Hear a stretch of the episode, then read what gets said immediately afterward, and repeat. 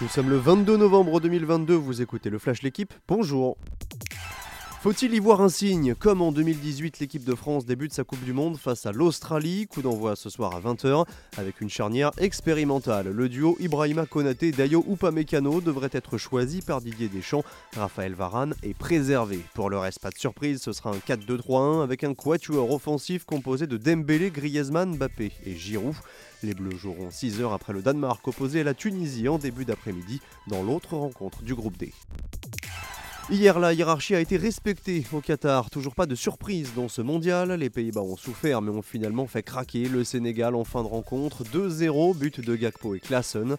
Large victoire de l'Angleterre sur l'Iran dans le groupe B malgré le doublé de Taremi. Les Anglais s'imposent 6-2. Saka a lui aussi inscrit un doublé.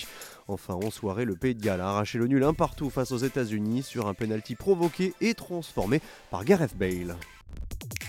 Lille 3, Strasbourg-Angers. Il y aura deux affiches entre clubs de Ligue 1 en 32e de finale de la Coupe de France. Les matchs se dérouleront en 2023, les 7 et 8 janvier.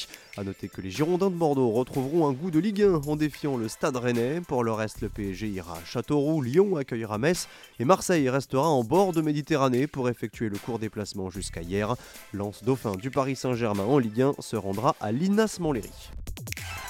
Il y a quelques jours, Wout van Aert dévoilait son programme de l'hiver en cyclocross. La réponse de son meilleur ennemi n'a pas tardé. Mathieu Van Der Poel est lui aussi de retour dans les labourés. Le néerlandais reviendra dimanche pour la manche de Coupe du Monde disputée à Ulst aux Pays-Bas.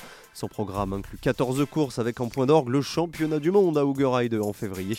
Premier affrontement avec Van Aert à Anvers le 4 décembre. Merci d'avoir écouté le Flash l'équipe. Bonne journée.